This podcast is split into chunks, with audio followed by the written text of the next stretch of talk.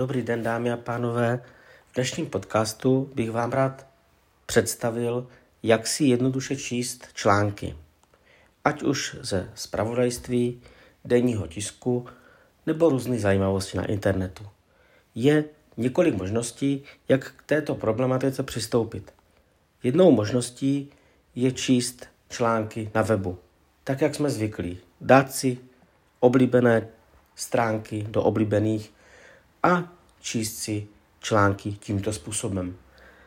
Zde ale to není tak pohodlné. Musíte si otevřít příslušný web, musíte si najít příslušný článek a musíte najít začátek daného článku, tedy jeho nadpis, pokud ho má. Což většinou má, ale je to zlohavější. Další možností je pomocí RSS kanálu. RSS kanál, pokud ho web obsahuje, je speciální protokol, pomocí kterého odebíráte nový obsah daného webu. K tomu slouží aplikace Lire. Pokud si tuto aplikaci zakoupíte a dáte si Add New Subscription, tak si můžete odebírat libovolný web, pokud obsahuje daný RSS webový zdroj.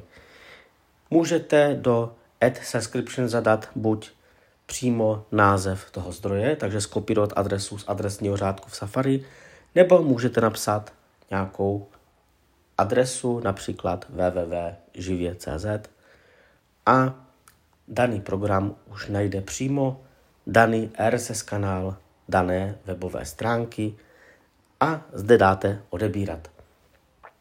Pokud si tak nastavíte odebírání z webů, které vás zajímají, získáte nejnovější obsah v textové formě.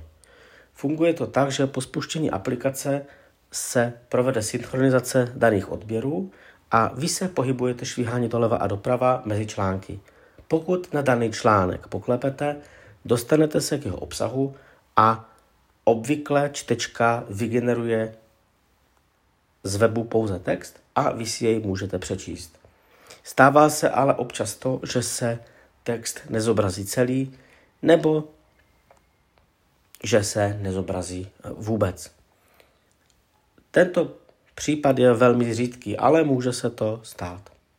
Je to další možnost, jak odebírat weby nebo různé zajímavé informace, které nás na daných, ať už stránkách, blozích, podcastech nebo jiných platformách zajímají. Já osobně tohle velmi dobře používám, takže každý den ráno pěkně si udělám kafičko a projdu si RSS zdroje webu, které mám uložené v dané aplikaci a mohu si tak ten obsah v klidu pročítat. Nemusím řešit dané weby a podobně. Myslím tak najít dané články, nebo se vyznat, pokud se web změní, nebo v daném článku najít jeho začátek. Samozřejmě na stránkách je spoustu reklam, dalších různých ikon Facebooku, Twitteru a podobně.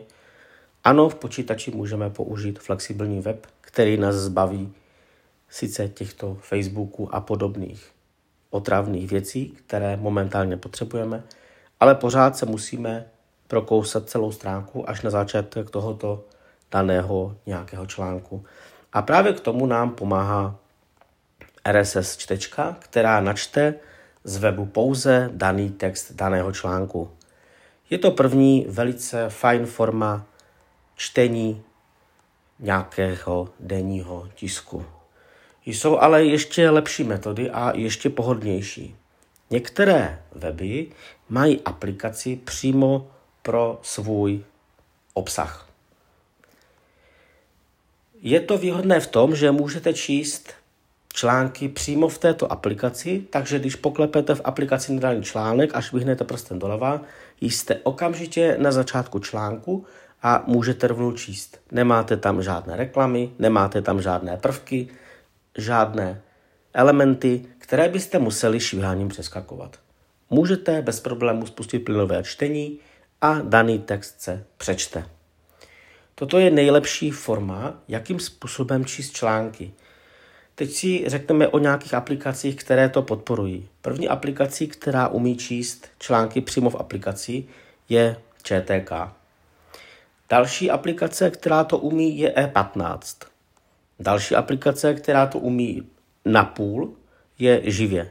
Tam bych to spíš ale doporučoval formou RSS kanálu, protože živě některé články načte do aplikace, ale pokud je to nějaký článek premium, tak se otvírá na webu, což je prostě velmi nepohodlné a je to dost nešťastné řešení, proto třeba tento web je lepší číst přímo přes třeba RSS čtečku, jak jsme se o to zmínili předtím.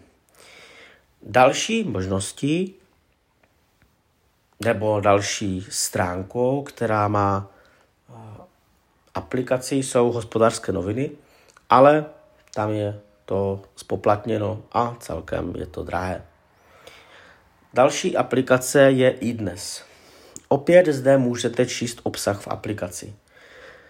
U iDnes a hospodářských novin bych se rád zastavil na nejlepší vychytávkou a o tom je vlastně tento podcast.